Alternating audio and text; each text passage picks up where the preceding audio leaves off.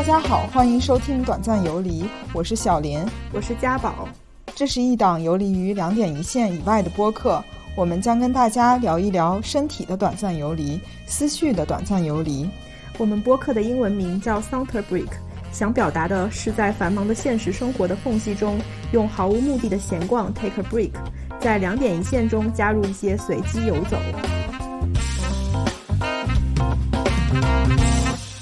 这种贪婪的工作，它要求你做额外的付出，同样也给你高额的报酬，然后他就可以站到这个性价比更高的一个工作岗位上。就问心里面有一个，就是他们心脏中心的总的一个女主人，然后她就是选择了一直单身，不然她可能也未必会有现在这番事业。嗯，但是反观成功的男性，往往都有一个还不错的家庭。嗯，这个社会对好男人和好爸爸的要求是一样的，对。但是对于一个好优秀的女性和一个好妈妈的要求，有时候就是冲突的。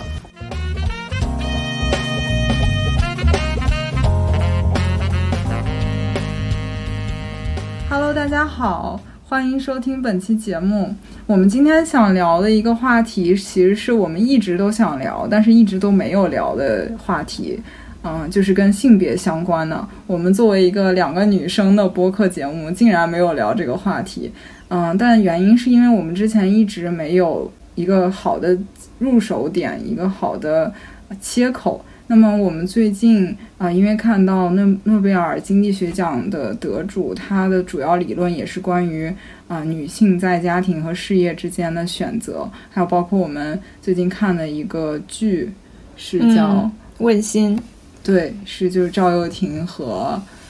毛晓彤还有金世佳演的，嗯，演的一个剧，啊，然后还有最近在播的综艺《再见爱人》，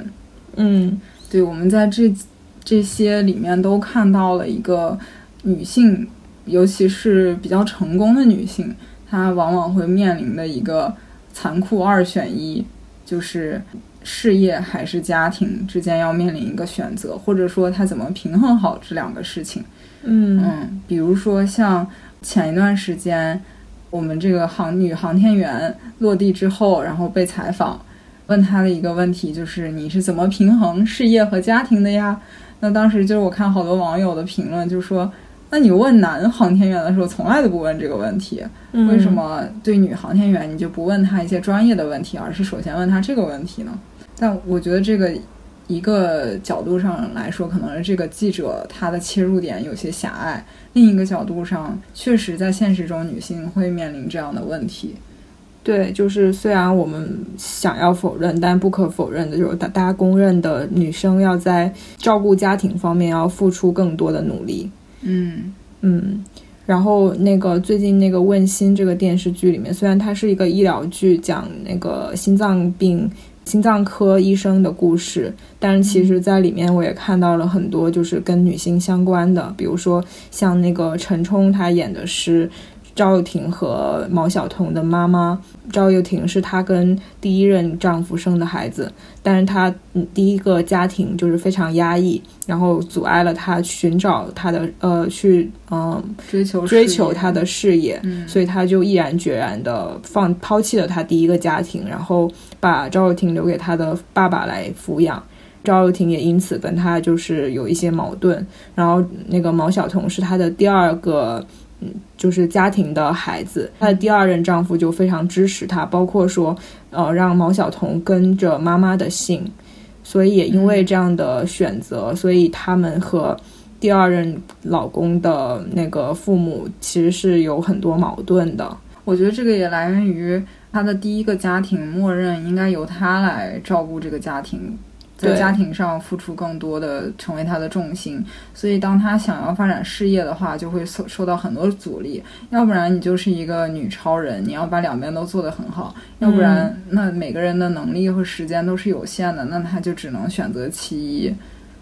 嗯，所以就是这个，我觉得这个现象在我们生活中很普遍，就是呃，凤毛麟角的那种成功的女性，很多都是没有结婚的。对，就《问心》里面有一个，就是他们心脏中心的总的一个女主任，然后她就是选择了一直单身，不然她可能也未必会有现在这番事业。嗯，但是反观成功的男性，往往都有一个还不错的家庭。对，就是可能很多女生她可她呃，因为受到社会规训，她其实已经默认的这种就是在家里面去充当家庭主妇的这种角色。然后，但是同样的，如果那个女生是事业比较成功的，然后让男性来负责去做这样的一个照顾家庭的角色的话，可能很多男生他是没有办法接受的。嗯比如说像那个《再见爱人》里面那个傅首尔的老公，嗯，是的，就是我觉得有的男生，一个是主观不愿意，还有一种他们也受到很多的社会压力。比如说老刘，他就是傅首尔的老公，嗯，他就是在傅首尔事业腾飞之后，完全是照顾家里。但是他他其实，在傅首尔没有成功之前，他也不是一个特别有事业心的人。他自己都说，就是我这个人这辈子就不可能赚到钱了。嗯，就他对自己的自我认知也不是一个事业心特别重的人，但是他在呃傅首尔工作有了很大的这种成功之后，然后他照顾家里，他又有一种，我觉得他整个人都处于一种很抑郁的状态。嗯，嗯，好像谁限制了他的选择一样。但其实傅首尔的财富是反而给了他选择的权利的，对，但他却觉得说，好像跟傅首尔离婚才能让他重新拥有选择。对，对，对，我觉得他一定程度上，就这个人很抑郁，他可能也不愿负首尔，但是他就是对自己这种生活的状态很不满意。嗯嗯，还有包括这里面其他两对儿，我觉得总结来说，其实都是女生在事业上比较成功。嗯，就其中还有一对儿模特夫妇，就是王诗晴和老纪。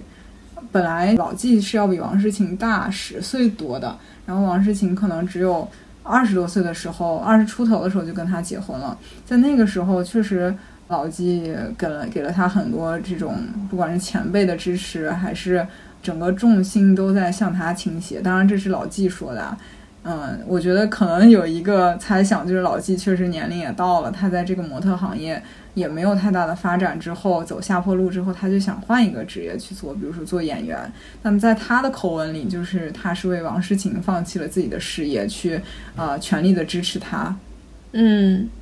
对，但现在我理解应该是王诗晴的事业要比他好一些吧，所以他一直想要得到王诗晴的认可。就是王诗晴在后来终于说出了，就是没有他的话就没有现在的我。然后老纪就泪流满面，觉得自己的付出终于得到了认可。哦，我我我，因为我看的比较少，我就呃从公众号得到的信息是说，王诗晴好像就是其实是他这个老纪整个人帮他塑造起来的，就是他嗯要穿什么衣服，嗯要怎么怎么那个做这个模特，都是他一手把手教的。嗯，是的，嗯，就管的很多，反正连他怎么发朋友圈都在管。对，对，我觉得这个可能也有一种，就是他的妻子现在事业很成功之后，他的一种失落感。对，可能他也面临一个证明自己价值的那个对，就是难题。我觉得这个是女性的困境，也是男性的一种困境。对，呃，你你之前说到说有一句话说嗯。女性是一种处境，嗯嗯，是的，我觉得我们之前其实一直没有聊这个话题，是觉得很多聊这个话题的人呢，就是在谩骂男性 而已。对。就是虽然我们也觉得这样没问题，对，但其实我们两个是很温和的那种女性主义吧，就是嗯看到那种非常尖锐的观点，我们其实也未必能接受。对，就是尤其看不惯什么骂已婚女性的。婚驴，对，我觉得这个不是真正的女性主义，这个其实是在二次伤害你的女同胞。对，所以我们今天想聊的角度就是说，女性的这个处境，包括男性的这种也难受的处境，就是一些男性他其实没有自，也也他的自由也受到了一些压榨，就是他嗯没有办法自由的，比如说我就是一个想。享受天伦之乐，我就觉得跟孩子相处也很快乐，但他在这个过程中也面临很大的社会压力，嗯，或者说他是一个同理心比较强的人，他看到他的妻子在婚后要为照顾小孩付出那么多，他也想参与这个家庭的一些劳动，他也是乐在其中的，但他就会。比如说在请假的时候，或者是在下班之后拒绝老老板的一些要求的时候，他也面临着这种职场的压力，因为他可能就会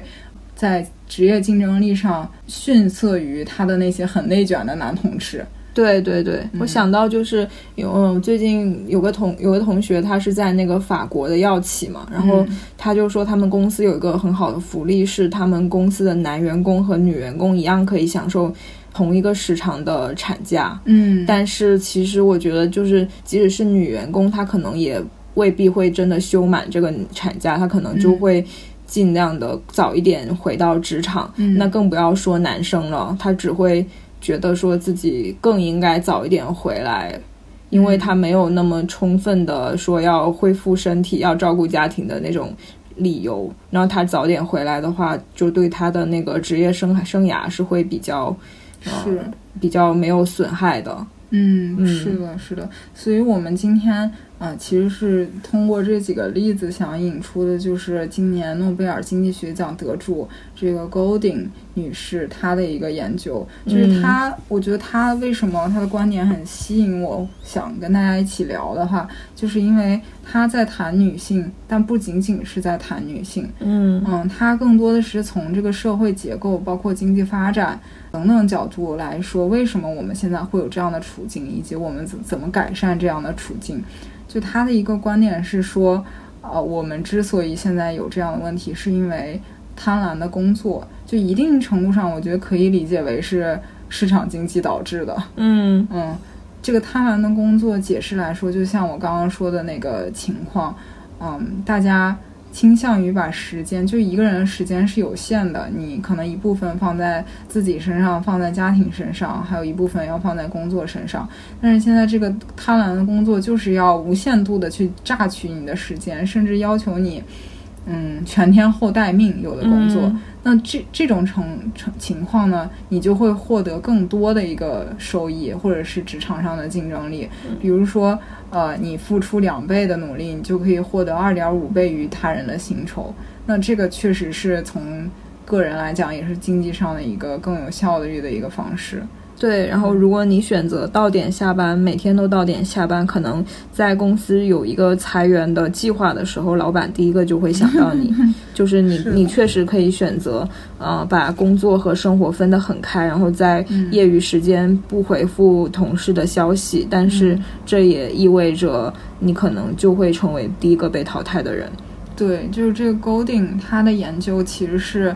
啊，举了很多现实的例子，比如说他举的一个例子，就是在上学期间。我觉得大家可能也有这个感受，女性并没有太多不公平的待遇，甚至我记得在我们班高中的时候，学习好的女生要更多。对，就虽然我其实从一路学学习的时候，都会不停的听到一个声音，就是说 到了初中，到了高中，你们就不行了，女生就就就就读不过男的了。但其实不管在哪一个时间段，我感觉女生就第一名都是更优秀的，对，都是更优秀的。就不仅是这种拔尖。我觉得平均水平上来说，也是女生更强的。嗯，这可能跟生理男男女的生理关状态有关吧。就女生会更早熟一点，但是男生可能会更持久一点。但是差异就是体现在进入职场之后。嗯，他一个是基于他大量的这种调研，一个是他举了一个实例，就是两个同班同学，一男一女，然后他俩毕业之后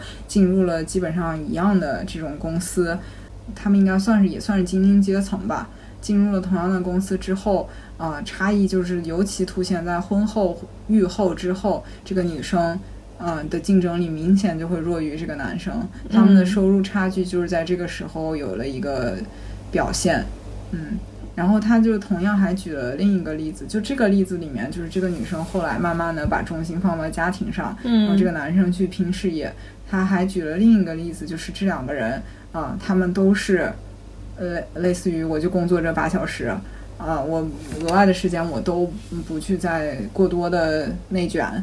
这样的话，这两组家庭就是前一组家庭，男生内卷，女生负责照顾家里的这个总体收入要高于后者，就是两个人都是啊一半时间在家庭，一半时间在工作这种情况。嗯，对，他就解释了，就是这种贪婪的工作，他要求你呃做额外的付出，同样也给你高额的报酬。这个就类似于嗯一种贫富差距的体现，就是你的老板的工作量也许还没有你多，但他赚的钱要更多。这个也是基于他年轻时候可能更更多的付出，他成为了那个呃突出的那个人，佼佼者。对佼佼者。他通过内卷把别人都挤下去了，然后他就可以站到这个高枕无忧的一个工作岗位上，嗯，是性价比更高的一个工作岗位上。是，就像那个一个人他不停加班，然后他可能最后拿到二点五的，然后另外一个家庭就是大概就是两倍，那他确实是有一个那个附加的收入的。对，是的，他有一个附加的这种社会，我觉得算是一种奖励了。嗯，对对对，另一种家庭来说就是不内卷的惩罚，可以这么理解。嗯嗯，你其实也是按时按点儿的完成了工作。但你没有额外的付出之后，你就是要比别人要，嗯，少更多。他他有一本书，就是叫《事业还是家庭》，主要他的观点就是在这本书里面有一个表述，他整个贯穿了一九零零年到两千年出生的女性，他把她们分成了五组，嗯，就是每个阶段的女性她在面临这个选择的时候在做什么，嗯，可能比如说早期的一些女性，她就直接放弃工作了。嗯，然后在呃中间的一些女性，她可能是先有家庭后工作，嗯，就是比如说我生完孩子之后再去回归职场，嗯。嗯，然后到现在呢，他认为我们这第五代人可能是最有能力去平衡，就是二者兼得，嗯，就因为他，我觉得他的理解是，大部分人还是想要既有家庭又有事业的，嗯，他觉得我们现在是不管是在。社会制度层面，还是一些技术层面，都更能做到这一点。嗯，对，就只是说，因为女性要付出太多的努力，以至于要牺牲她的事业，那这个时候她只能不得不放弃这个家庭，放弃就是抚养下一代。嗯嗯嗯。对，其实我前段时间跟我妈聊天儿，她就觉得其实她很理解我们现在为什么不想生孩子。嗯嗯，我觉得虽然她的语言很朴实，但她已经达到了这个经济学家的 思维高度。她怎么说？就是成本太高，一个成本教育成本对，然后照顾成本就是其实他没有说出机会成本这个词，但其实就是这个意思。他们当初孩子是可以托管给幼儿园。呃，不对，幼儿园之前还有托儿所，就可能三岁之前都是可以交由社会机构来管理的，而且他们当时单位就是有这个机构的，甚至他都几乎不要花钱，可能每天给我带点鸡蛋，那个托儿所把那个鸡蛋给我做了给我吃，嗯，他中途还可以过去喂奶，嗯嗯，现在我觉得几乎没有，即使像国企或者事业单位也是没有这种机构在的。对，嗯，所以这就面临到，如果女性要生了孩子，她必然很难逃过的一个劳动就是要喂奶吧。就算她把所有的其他照顾都外包了，那喂奶这个环节确实是没有办法外包的。嗯，那她就她的事业必然会受到影响。但是像以前我妈他们那一代，确实是不太需要。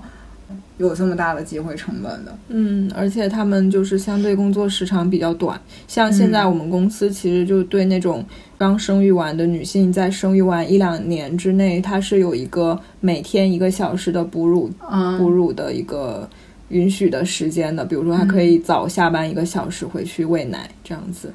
但是，对，但这种权利肯定也会就是对她的。上司上司在选择给他安排工作的时候，会安排一些可能比较不重要的工作。那其实最后还是会影响到他的职业发展的。对我最近还看一个报道，就是说女性最多的喂奶的场景是在车里。嗯，就是有的时候会，比如说他家里的谁开车把这个小孩送到他单位楼下，他在车里面哺乳。嗯，然后可能中午这个小孩就是需要喝奶的。对，所以只能这么做。然后还有就是，我觉得像爸妈那个年代，市场经济没有那么发达的年代，就是你勾勾定说的这种情况就会少见一点。比如说，我付出了两倍的努力与我的同事，那你俩的工资可能差不多。对，就没有这个动力去非要卷过别人。对，而现在的人更惨，不仅要卷事业，还要鸡娃。嗯因为就是那个现在不是不兴什么嗯课外补课，但是其实嗯大家都在偷偷的努力。嗯然后如果你不努力的话，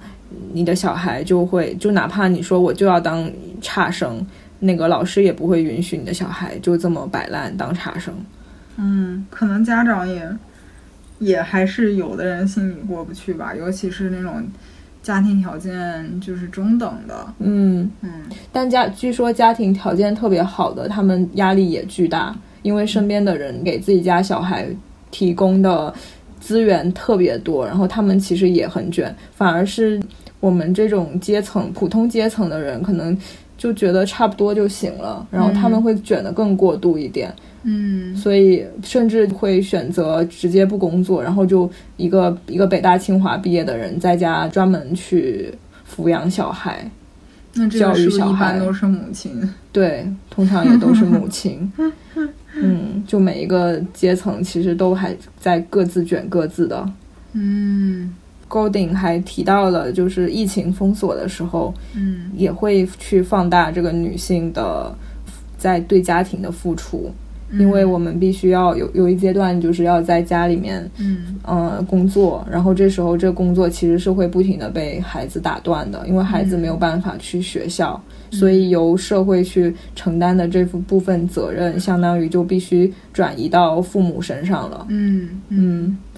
对他这个研究其实还提到，就是在家办公这段时间，我觉得也是给他研究提供了一个思路，嗯，就是这段时间虽然整体的这种家庭照护的工作量增大了，但是可能女性的一部分平时的照护工作由男性分担了，对毕竟他也在家待着，对，嗯不然可能如果没有疫情的话，男性他是会有更多选择权的，他可以找借口说他有工作。就现在，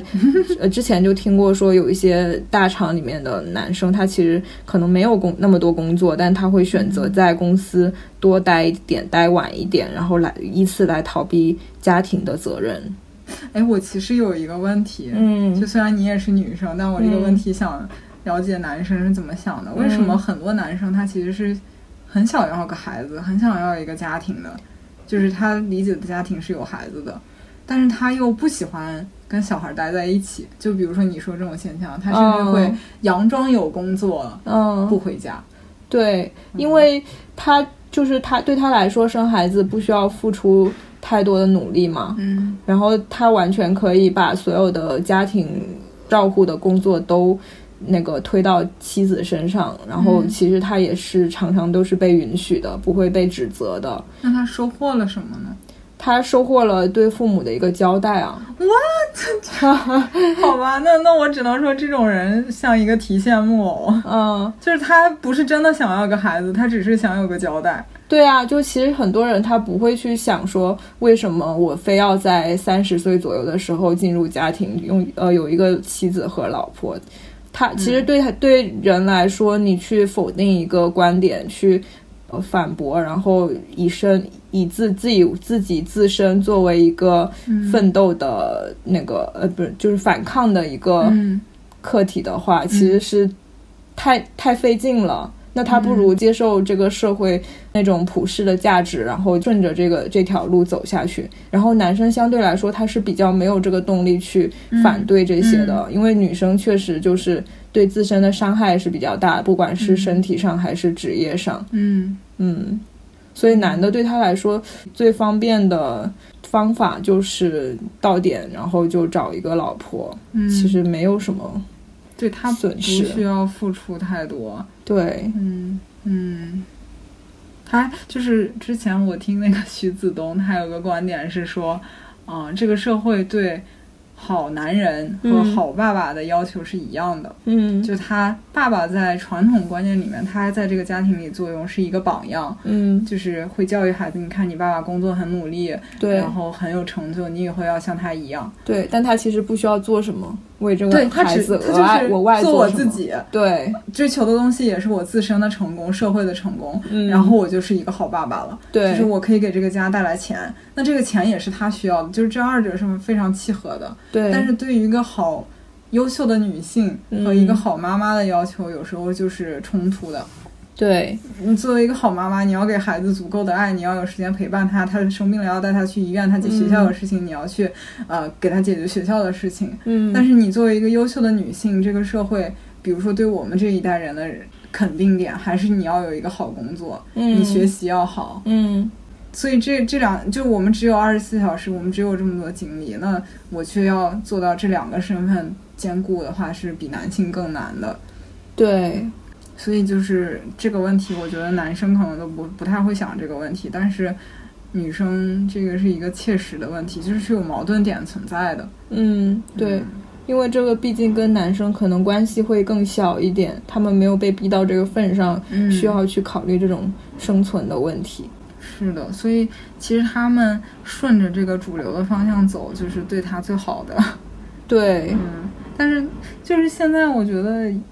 嗯，可能部分男生也有这个难受的点。嗯，嗯，因为他一定要去卷工作，对，就是可能这个人他，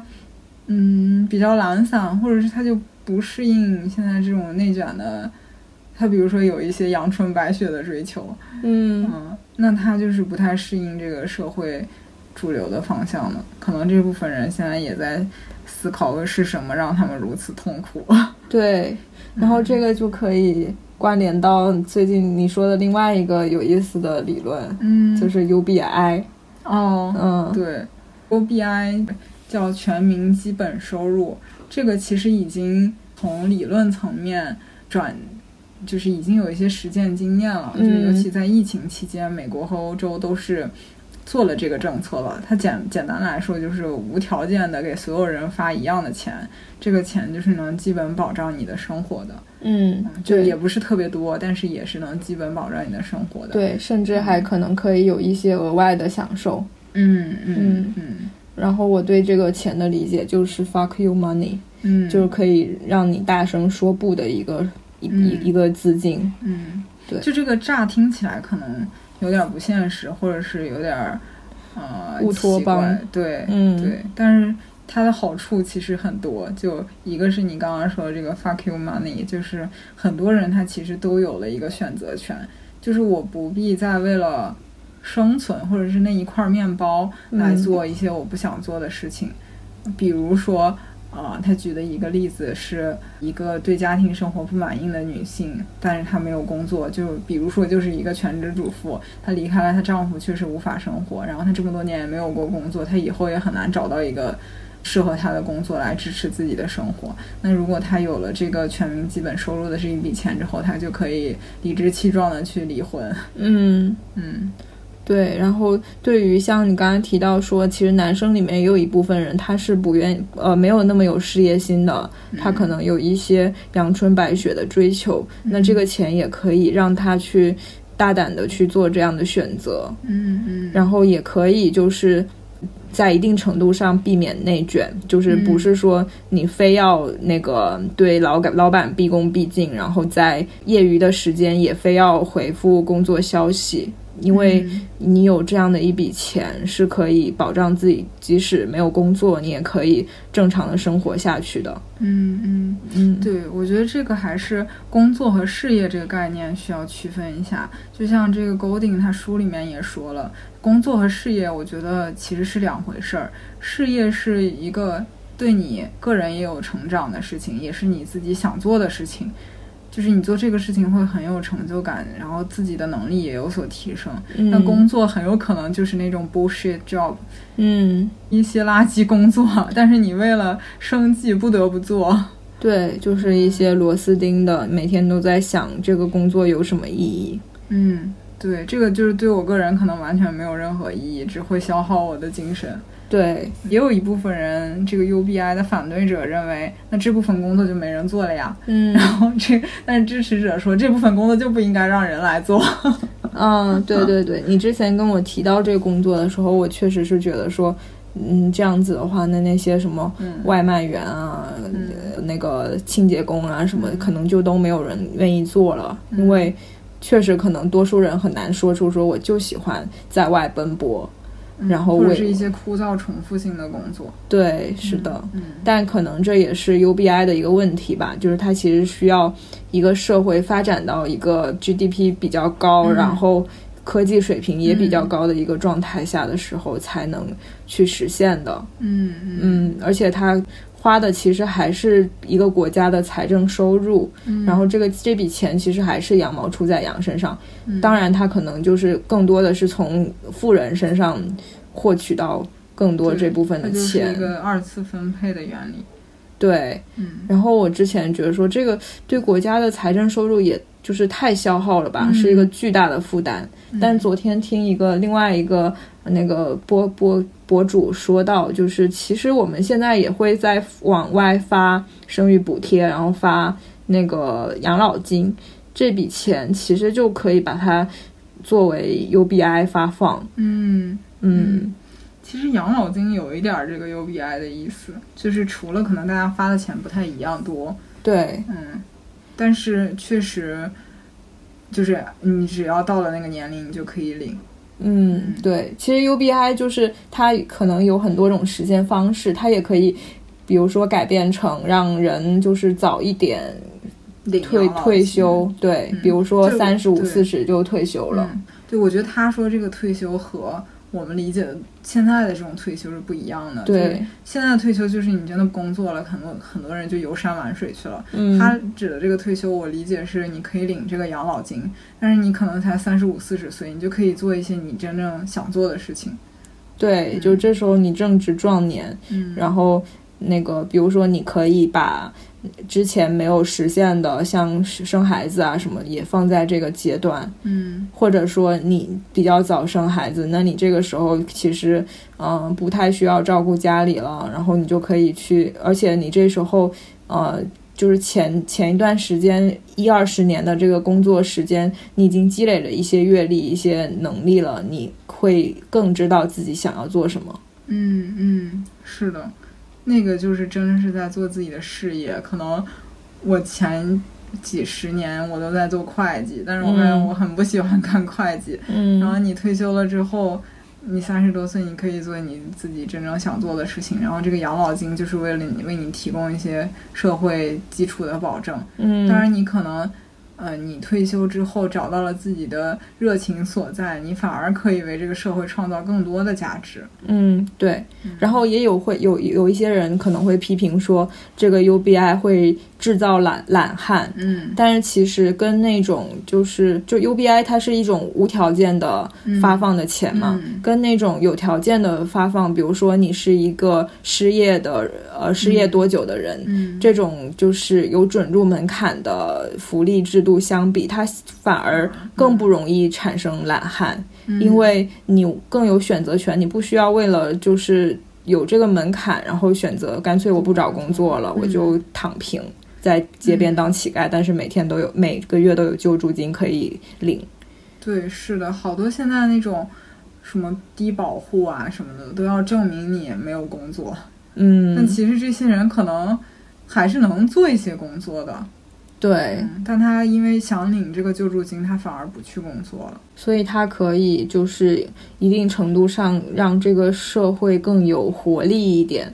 因为我们有更多的选择权去做一些更听起来更让人兴奋的事情，嗯，那可能就会呃产生一些创新出来，而不是现在嗯就是大家都囿于一个内卷的境地，然后嗯在螺丝再做一个螺丝钉的工作。对，然后通过增长这个工作时长来证明自己的价值，而不是 通过自己多好的一个点子来证明自己的价值。这个就是 马克思对共产主义的一个定义嘛，就是嗯每个人能自由，他定的自由就是说你能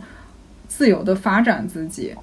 找到自己真正想要做的事情，也是自己的可能天赋所在。其实很多人也许，比如说那些农村的男孩儿、女孩儿，他首先他可能确实不擅长学习，嗯就是我们现在的大部分励志的这种故事，都是在于他通过学习改变了自己的命运，考上了大学，然后从农村出来，然后进入一个很好的工作啊什么的。但这种工作可能也是大厂里面拧螺丝的，或者是就是这不是说真的拧螺丝，他可能就是进入大城市做一些白领的工作。对，但可能也许他的特长是踢足球呢。嗯，但是现在踢足球这条路只有富人阶级家庭的孩子才能选择，嗯，所以我们国家连十一个踢足球的都选不出来。如果很多孩子都能有一个 UBI 的话，他的选择可能更丰富。就比如说，在我觉得欧洲很多孩子，不管是有钱人家的还是稍微贫穷，当然，当然这个肯定也是基于这些国家都是发达国家，他们的生活整个。最平均的这个生活水平已经很高了，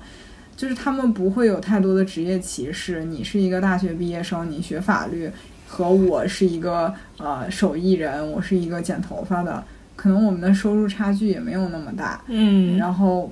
我觉得这个在一定程度上也是一种打引号的 UBI，就是这个社会做了一个二次分配。也许在商业真实的社会里面，这个律师创造的价值要比这个。普通的一个理理发店的托尼要多吧？也许啊，我没有统计过这个数据，但是他俩的收入是差不多的。嗯嗯，或者是他们从各方面得到的这些补助补贴也是差不多的，使他们的收入差距其实没有那么大。这个就是嗯，可以给人一种自由。比如说我，我就是不愿意干，我就是当不了医生，当不了律师这种又受人尊敬又赚钱多的工作，我就是喜欢剪头发。那我也可以成为一个优秀的托尼，为这个社会创造价值啊。但是现现实，如果我们还是这种完全的一个商业社会、市场经济的思维，理发师不仅在受到尊重方面不如这些其他职业，他可能赚的钱确实也少，他的生活处于一个不太稳定的状态。嗯，对，感觉现在就是大家觉心目中觉得好的专业，可能都是什么。那个计算机 AI 相关的，嗯嗯，Golding 的研究，他最后提出了几种解决方案，可能我们刚刚在这些例子里面也有聊到，嗯，比如说像这种社会照护，像他他在书里面说的可能是一些基础设施，嗯，当然我理解他说的基础设施不只是那些设施，还有一些机构或者组织去帮助每个小家庭来分担这种育儿的。还有家庭的一些一些责任，比如说，我觉得呃，可以普及一下保洁阿姨。当然，我觉得保洁现在收的钱已经不低了。嗯，还有像现在的一些智能家居设施，像扫地机器人，嗯，还有像那种烘干机啊等等这些，我觉得都是可以减减少家务劳动的。嗯，包括像刚刚提到的托儿所，我不知道为什么这个优秀的机构现在没有了。哎，现在在上幼儿园之前没有托儿所了是吗？反正我没有听说周围的人，一般那那段时间都是，呃，什么爷爷奶奶来帮忙照顾一下。哦嗯，还有像社会照顾，我觉得也不只只是对那个孩子的照顾，比如说对老人的照顾。就是其实刚刚我们提到疫情期间，就放大了这个女性对家庭照顾的付出。对，它里面有个数据说，女性这种也不是你，不仅是女性，就是家庭照顾这一块，其实对整个 GNP 付出是占百分之二十的，就是相当于我们整个国家 GNP 也可以理解为跟 G 的 GDP 差不多的一个数据，就是它叫国民生产总值。嗯。的百分之二十，也就是五分之一都是这个创造的。嗯。但是。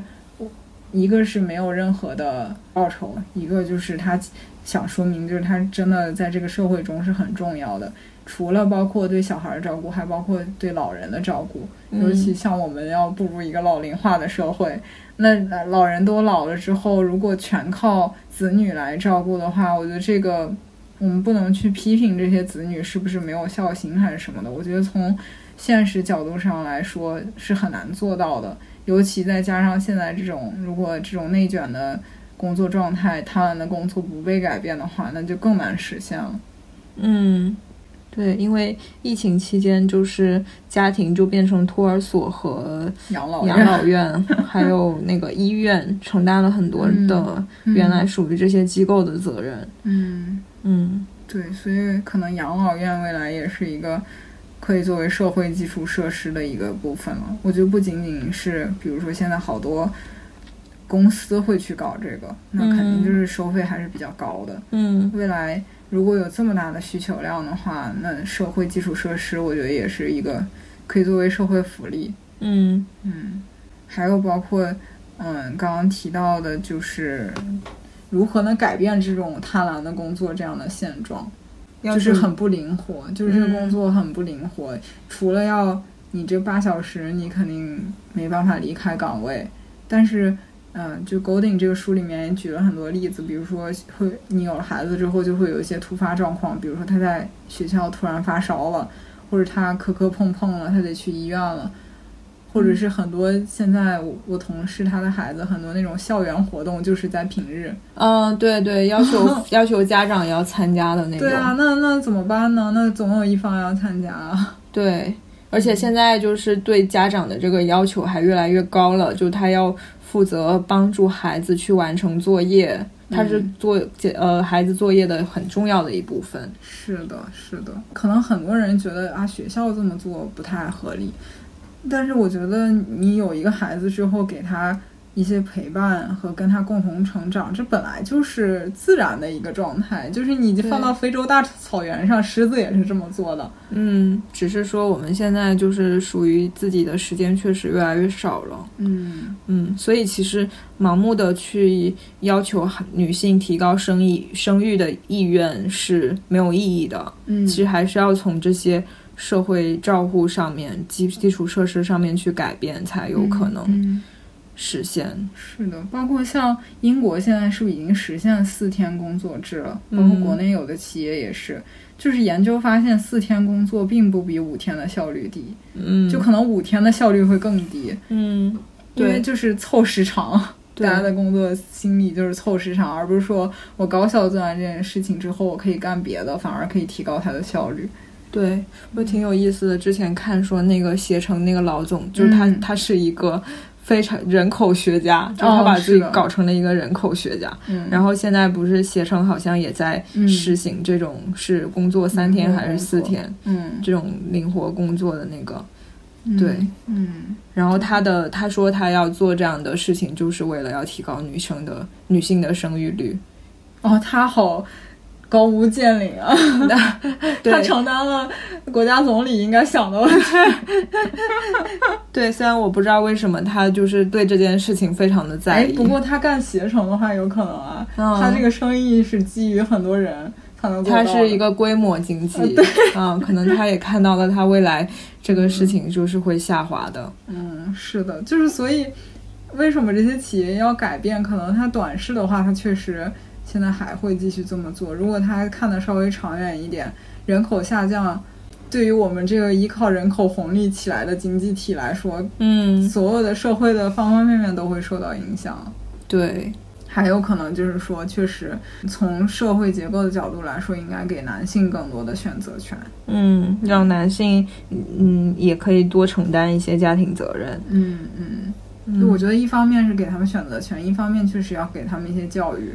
对对，嗯，然后其实很多男性他可能甚至更有能力跟更更乐意跟孩子玩。我们现在在公公众视野上也看到一些男明星其实是很会照顾孩子的，像那个戚薇的老公什么，就其实男性未必说女性就是更适合这样的角色。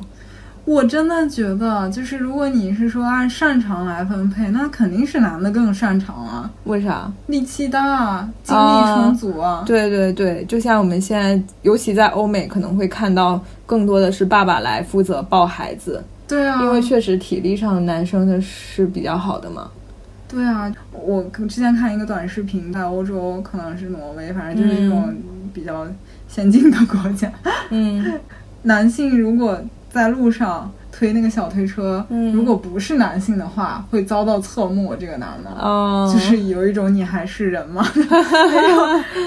而且一个照顾孩子的爸爸会受到更多的这种赞扬的目光，或者是社会舆论的赞扬。对啊，其实这种观念的改变是很重要的，因为人始终还是在社会里面的，然后他必须要去那个。通过别人的眼光来评判自己，嗯，然后很多男生他其实就是因为社会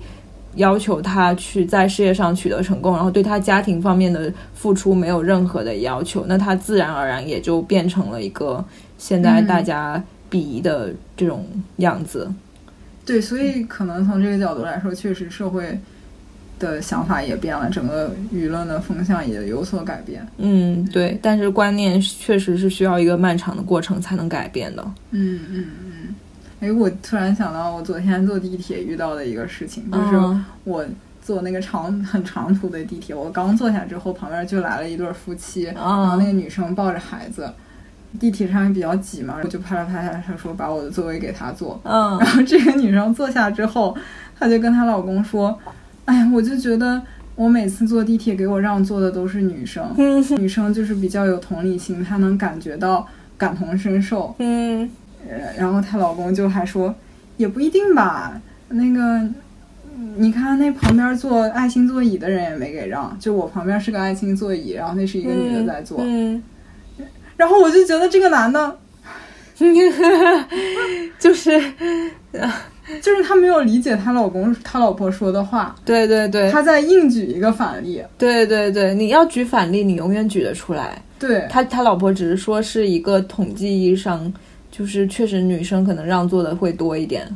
对，他说他老婆说的是我每次都是女生在给我让座，他老他老公就举出我旁边没有给他让座的那个女的，那有没有可能是因为我让了，所以他没有让？对啊，或者有可能他现在很累啊。